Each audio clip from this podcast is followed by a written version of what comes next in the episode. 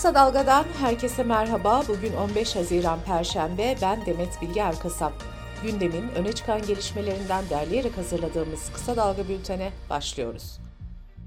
Siyasetin gündemi milyonlarca emekçinin beklediği asgari ücret ara zammı oldu. Türkiye'de asgari ücret toplam çalışanların %49'unu, özel sektörde çalışanların da %70'ini ilgilendiriyor. Asgari ücrete yapılacak zam, işsizlik maaşından engelli aylığına, kıdem tazminatı tavanından askerlik ve doğum borçlanmasına kadar birçok hesapta değişiklik anlamına da geliyor. Asgari ücret hali hazırda 8506 lira. Birleşik Kamu İş'in Mayıs ayı araştırmasına göre 4 kişilik bir ailenin açlık sınırı ise 11.810 lira. Türk İş'in araştırmasına göre ise açlık sınırı 10.362 liraya yükselmiş durumda. Yani asgari ücret açlık sınırının her durumda altında kaldı. Asgari ücrette ara zam toplantısının ikincisi 19 Haziran'da yapılacak. Toplantıya Çalışma ve Sosyal Güvenlik Bakanı Vedat Işıkhan, Türk İş Başkanı Ergün Atalay ve TİSK Başkanı Özgür Burak Akkol katılacak. TİSK Başkanı daha önce yaptığı açıklamada zam kararının bayramdan önce netleşebileceğini söylemişti. Eski Çalışma Bakanı Vedat Bilgin'in asgari ücretin 500 dolar olması yönündeki açıklaması beklentileri bu yöne çevirmişti. İş dünyasından ise buna karşı olduklarına dair açıklamalar gelmişti. Cumhurbaşkanı Recep Tayyip Erdoğan dün asgari ücretle ilgili açıklama yaptı ve işçimizi enflasyona ezdirmeyeceğiz dedi. CHP Malatya Milletvekili Veli Ağbaba ise resmi enflasyona göre asgari ücretin 5 aylık kaybının 1298 lira olduğunu söyledi. Ağbaba asgari ücrete en az %30 zam yapılması gerektiğini belirtti. Ağbaba'ya göre asgari ücret 12.751 lira ile 14.000 arasında olmalı. Saadet Partisi Genel Başkanı Temel Karamollaoğlu ise asgari ücretin 11 bin lira olması durumunda en fazla 6 ay önceki dolar kurunu yakalayabileceğini kaydetti. Yeniden Refah Partisi Genel Başkanı Fatih Erbakan ise işverene de destek verilerek asgari ücretin en az 15 bin liraya yükseltilmesi gerektiğini söyledi. Sendikalarda tüm yaşam maliyetlerini yükselen enflasyonu dikkate alarak beklentimiz insanca yaşamak diyor. Ekonomi gündeminin bir başka önemli konusu da 22 Haziran'da Merkez Bankası'nın yapacağı toplantı. Bu toplantıda faiz artırımı olup olmayacağı tartışılıyor.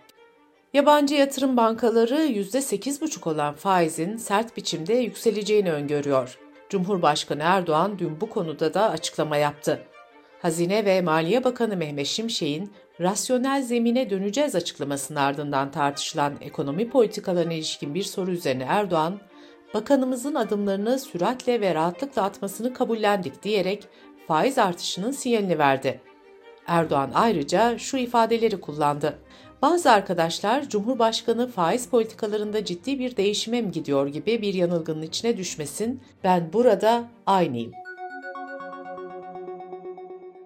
Ekonomi gündeminin dikkat çeken başlıklarından biri de işsizlik. İşkur verilerine göre kayıtlı işsiz sayısı Mayıs ayında bir önceki aya göre %2,5 artarak 2 milyon 619 bin 985 kişi oldu. İç siyasette ise gündemde CHP'deki değişim tartışmaları var. Adı genel başkan adayları arasında geçen İstanbul Büyükşehir Belediye Başkanı Ekrem İmamoğlu dün Ankara'da CHP Genel Başkanı Kemal Kılıçdaroğlu ile görüştü. İki saatlik toplantının ardından açıklama yapan İmamoğlu, güzel olacak her şey dedi. Bu arada Ekrem İmamoğlu Beylikdüzü Belediye Başkanı olduğu dönemde hakkında açılan ihaleye fesat karıştırma davası kapsamında bugün yargılanacak. İmamoğlu dava ile ilgili şu açıklamayı yaptı. Suçumuz, kusurumuz varsa hesap vermeye hazırız. Ama uydurma kavramlar üzerinden, uydurma işler üzerinden arayışlar nafiledir.'' Gezi davasında tutuklu bulunan avukat Can Atalay, 14 Mayıs'ta Türkiye İşçi Partisi'nin Hatay milletvekili olarak seçilmiş avukatları da mazbatasını almıştı. Can Atalay'ın tahliye edilmesi için muhalefetin çağrıları devam ediyor. CHP Muğla Milletvekili Cumhur Uzun, Meclis Başkanı Numan Kurtulmuş'a seslendi ve meclisin bir üyesi olan Atalay'ın serbest kalması için üzerine düşeni yapmasını istedi. İstanbul Tabip Odası kızamık salgınına dikkat çeken bir açıklama yaptı ve hayatını kaybeden çocuklar olduğunu belirtti. İstanbul Tabip Odası verilerin şeffaf biçimde açıklanmasını ve aşı konusunda ısrarcı olunmasını talep etti. Hekimler çocukların 9 aylık, 12 aylık ve 4 yaşındayken aşı olması gerektiğini hatırlattı. Dış politika ve dünyadan gelişmelerle bültenimize devam ediyoruz. İsveç'in NATO üyeliğine yönelik Türkiye, Finlandiya, İsveç ve NATO heyetlerinin yer aldığı daimi ortak mekanizma toplantısı dün Beştepe'de yapıldı. İletişim Başkanlığı toplantıda taahhütlerin hayata geçirilmesinde kaydedilen ilerlemenin el alındığını açıkladı. Bu arada Beyaz Saray sözcüsü Karine Jean-Pierre toplantıdan önce yaptığı açıklamada İsveç'in NATO zirvesi kapsamında Türkiye'ye verdiği sözleri yerine getirdiğini savundu.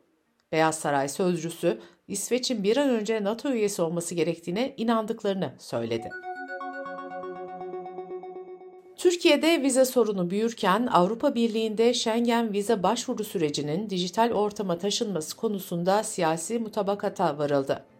Yeni dönemde vize başvuruları konsolosluklarda ya da vize bürolarında yapılmayacak. Bunun yerine başvurular dijital ortamda Avrupa Birliği online vize başvuru platformu üzerinden yapılacak. Vize başvurusunda bulunanlar bu platformda bir hesap açacak, kendilerinden istenen belgeleri buraya yükleyecek. Başvurularına yanıt da bu hesaba gelecek.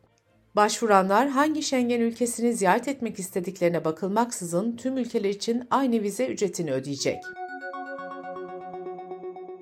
Almanya Dışişleri Bakanlığı ise Türkiye, Çin ve Fas'ta vize retlerine itirazların değerlendirilmesinin askıya alındığını duyurdu. Bu uygulamanın deneme amaçlı olduğu ve 6 ay süreceği belirtildi.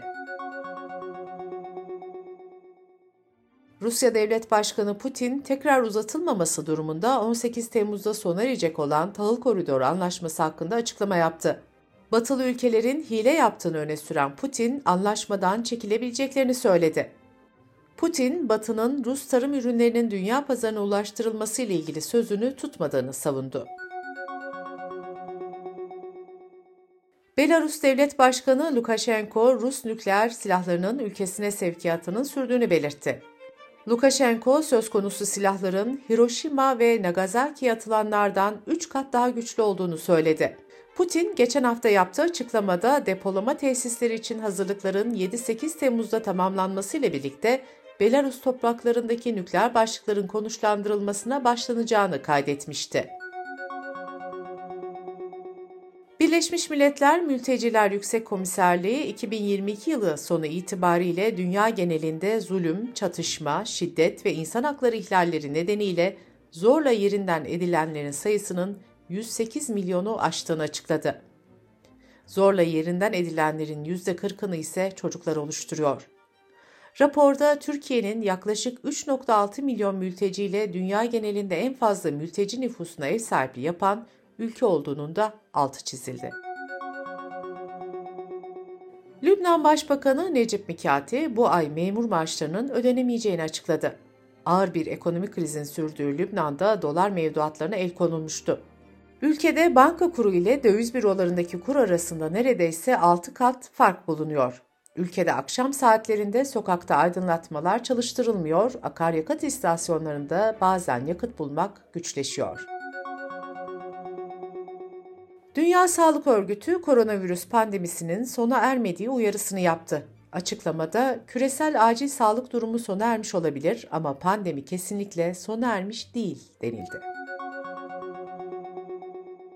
Avrupa Çevre Ajansı'nın raporuna göre 1980-2021 yılları arasında sel, fırtına, orman yangını, sıcak ve soğuk hava dalgası gibi aşırı hava olayları nedeniyle Avrupa'da yaklaşık 195 bin kişi hayatını kaybetti. Raporda aşırı hava koşullarını önlemek için gerekli tedbirlerin alınmaması halinde mahsul verimi ve tarım gelirlerinin de düşeceği vurgulandı. Bültenimizi kısa dalgadan bir öneriyle bitiriyoruz. Yaz aylarına girerken taraftarların gözü kulağı şimdiden yeni transferlerde. Bağış Erten, Batuhan Herdem ve Uğur Vardan bu kez transferleri masaya yatırıyor. Rejenerasyon'un yeni bölümünü kısa dalga.net adresimizden ve podcast platformlarından dinleyebilirsiniz.